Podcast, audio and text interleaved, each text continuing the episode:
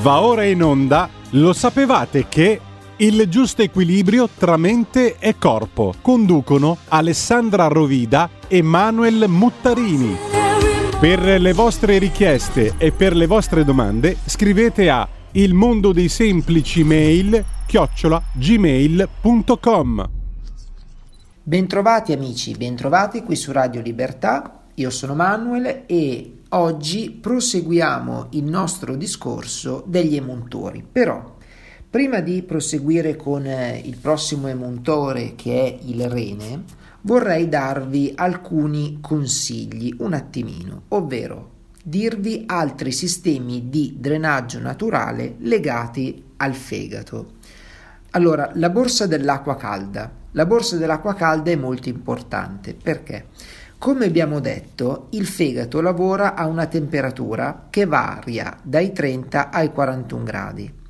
Il freddo paralizza la sua azione, rallentando la circolazione sanguinea all'interno dei capillari epatici, cioè del fegato, il che conduce a una diminuzione del filtraggio del sangue e dell'eliminazione della bile. Scaldando il fegato, con una borsa d'acqua molto calda, non solo si ristabilisce il funzionamento normale, ma lo si accelera. Appunto per questo l'uso sistematico della borsa d'acqua calda è un eccellente mezzo di drenaggio. La borsa viene collocata sul lato destro del corpo, all'altezza del fegato. La si tiene per 30 minuti dopo i pasti. L'uso della borsa è spesso sottovalutato perché viene considerato a torto come troppo semplice per essere efficace e in realtà non è assolutamente così. Detto questo, chiudiamo il discorso dell'emuntorio del fegato che potete sempre ascoltarlo nelle nostre puntate precedenti sul sito di Radio Libertà e iniziamo a dare una spiegazione dell'emuntorio renale. Il sangue, carico di sostanze di rifiuto, è condotto ai reni dalle due arterie renali e una volta purificato torna a uscire attraverso le vene renali che si gettano nella vena cava inferiore. I rifiuti filtrati vengono diluiti in acqua ed espulsi sotto forma di urina. Questa viene raccolta nei bacinetti renali condotta attraverso gli ureteri fino alla vescica. La vescica è il serbatoio dell'urina e si svuota mediante l'azione degli sfinteri lungo l'uretra. Questo è giusto per darvi una piccola infarinatura sia sull'anatomia che sulla fisiologia, ovvero sulla funzione che hanno i reni. Perché i reni dovete sapere che sono situati da una parte e dall'altra della colonna vertebrale all'altezza delle ultime vertebre dorsali e delle prime lombari. Sono posti sotto la volta del diaframma e sono protetti quasi interamente dalle costole.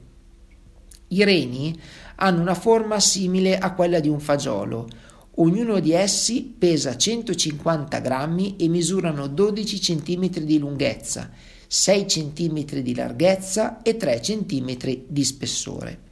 Detto questo, è importante adesso andare a vedere ancora la funzione dell'emuntore, quindi la filtrazione del sangue nei nefroni avviene nel modo seguente. Il sangue viene condotto ai reni dalle due arterie renali, come abbiamo detto, che diventano a mano a mano più sottili per ramificarsi e infine diventano una rete capillare che penetra nei glomeroli, quindi dal grande vanno pian pianino per entrare nel piccolo in modo tale da poter filtrare. Le pareti dei capillari sono provviste di pori estremamente fini che agiscono come piccoli filtri. La filtrazione propriamente detta avviene grazie alla differenza di pressione che esiste da ogni lato delle pareti capillari. L'acqua e le piccole molecole attraversano queste pareti e penetrano nei canalicoli. Le cellule sanguine e le grosse molecole proteiche sono trattenute nei capillari. L'urina è il risultato della filtrazione del sangue a opera dei reni e contiene il 90%, 95% scusate, è acqua, mentre il resto è costituito da sostanze di rifiuto organico come l'urea e gli acidi urici e anche di sostanze inorganiche come sali minerali vari e anche da pigmenti. Le varie sostanze di rifiuto debbono essere eliminate quotidianamente in quantità minimali ben precise per garantire una buona depurazione del sangue a opera dei reni. Si devono tenere considerazioni molto importanti in merito. Quindi, perché è importante avere una corretta frequenza di urina? Per questo motivo. Innanzitutto la qualità della membrana filtrante. Se questa è danneggiata da rifiuti troppo irritanti, svolge male naturalmente il suo compito. Il secondo punto potremmo definirlo come la concentrazione dei rifiuti nel sangue. Se supera la capacità funzionale del filtro, i rifiuti non verranno più filtrati e rimarranno nel sangue, dove, accumulandosi, chiuderanno il filtro renale. Terzo, la natura dei rifiuti. Può trattarsi, e naturalmente al giorno d'oggi è sempre più probabile, di sostanze chimiche o di sintesi non previsti nei cicli biologici e perciò tali che i nostri reni non riescono a filtrarli correttamente. Ne risultano piccole microlesioni oppure un inquinamento dei nostri filtri e di conseguenza una meno attività di eliminazione delle tossine perché se i nostri filtri non le riconoscono questi vanno a ristagnare. Quarto, la pressione sanguigna. La filtrazione del sangue dipende dalla pressione, come abbiamo detto prima, con cui questo attraversa il filtro renale. Se la pressione è normale, la filtrazione avviene correttamente. Viceversa, per chi sia ipoteso, la pressione sanguigna non può essere sufficiente. Ipoteso significa che c'è poca pressione. Quindi, naturalmente, non avendo una pressione sufficiente, non sarà in grado di far sì che avvenga una filtrazione corretta. L'ultimo punto, il flusso sanguigno.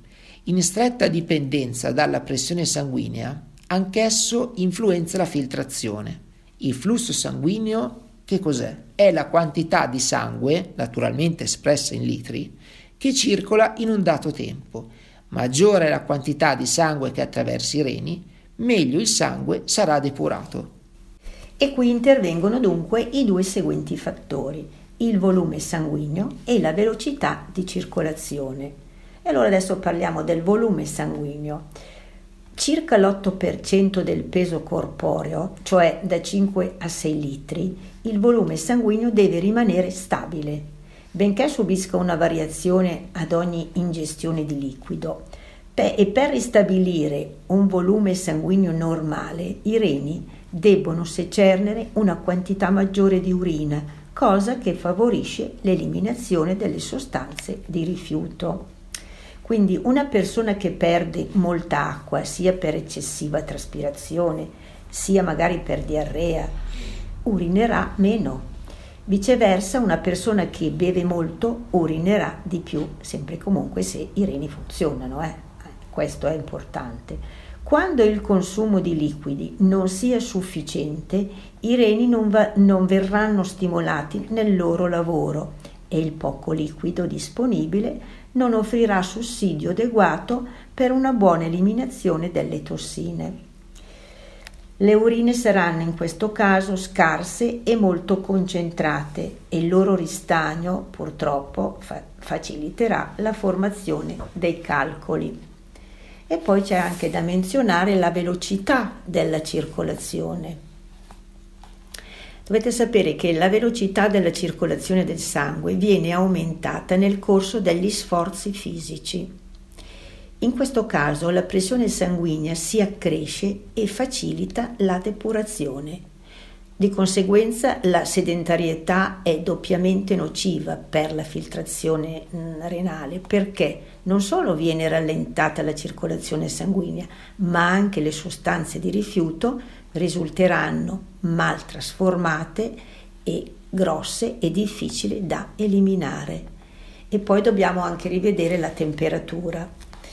Come il fegato che abbiamo detto, anche i reni richiedono a quanto pare una temperatura sui 40 gradi per poter assolvere bene alla loro funzione. Quindi state attenti quando magari incontrate temperature fredde o dal caldo passate magari in ambienti molto freddi.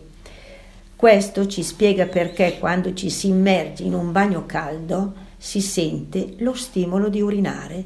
I reni esposti a temperatura più bassa lavorano meno bene. E adesso parliamo anche dei segni di funzionamento renale corretto o alterato. Allora, oltre che alle, analisi delle urine fatte in laboratorio, ci sono anche dei metodi, eh, diciamo casalinghi, per individuare le nostre urine come funzionano, o per meglio dire i nostri reni. Quindi, per esempio, guardiamo il colore dell'urina. È normalmente giallo limone. Quando essa è incolore e scarsamente colorata, significa spesso che i reni non eliminano rifiuti a sufficienza. Questo fenomeno però è normale nelle persone che nel corso della giornata bevono molto, perché la grande quantità di liquido ingerito magari diluisce l'urina. Poi l'urina ha un odore caratteristico che in caso di pigrizie renali può anche mancare. E I reni possono anche, per reazione vitale di difesa, eliminare più delle normali urine. Allora sono copiose, limacciose, eh, molto scure e hanno odore forte. Eh, le minzioni, cioè eh, le volte che si fa la pipì, possono essere accompagnate da bruciori o dolori. E queste eliminazioni anormali non sono poi un, un, un, magari un fattore negativo in sé per sé, purché la causa sia individuata ed eliminata prima che il filtro renale sia stato però danneggiato. C'è anche un esamino che si può fare, cioè l'esame col blu di metilene, che permette di rendersi conto della regolarità del funzionamento renale. Questo test consiste nel prendere una pastiglia o una quantità minima, cioè una punta di coltello, di polvere di blu di metilene. Lo comprerate dentro in farmacia, lo trovate. Mi pare anche nelle parafarmacie. Questa sostanza inoffensiva ha la proprietà di colorare in blu le urine. Quando i reni funzionano bene e regolarmente, le urine inizialmente eh, avranno il colore blu scuro, poi si schiariscono col susseguirsi della minzione.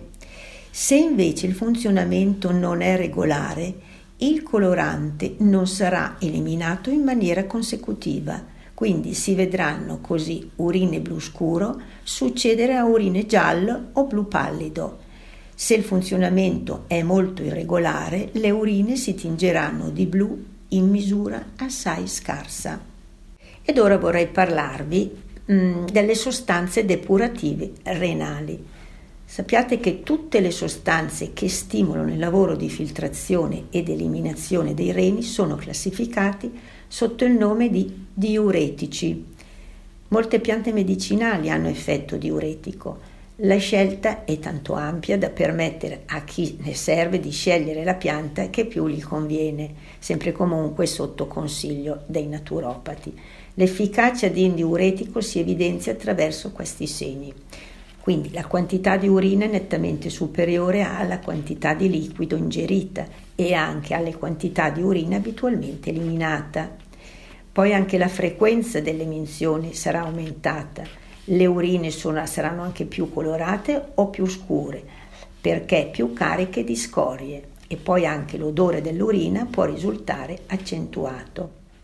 Esistono naturalmente anche dei diuretici, ci sono diuretici sia chimici e diuretici naturalmente naturali. Questi naturali esercitano un'azione profonda e durevole e vanno a tutelare l'equilibrio minerale dei tessuti. Mm, sono in genere ben tollerati e possono essere presi senza inconvenienti per lunghe cure di drenaggio. A proposito di drenaggio, ci tenevo a precisare che una delle tecniche che noi utilizziamo e anche molti naturopati utilizzano è la riflessologia plantare perché la riflessologia plantare oltre che di suo a ogni naturalmente massaggio la riflessologia tende a espellere le scorie a livello dei reni si può andare a stimolare molto bene l'azione renale in modo tale da riacquistare la sua motilità normale del rene. Con questo è tutto, io vi ringrazio, anzi noi vi ringraziamo per essere stati in nostra compagnia, l'appuntamento è per giovedì prossimo qui su Radio Libertà. Per le vostre richieste e per le vostre domande scrivete a il mondo dei semplici mail chiocciola gmail.com Avete ascoltato? Lo sapevate che...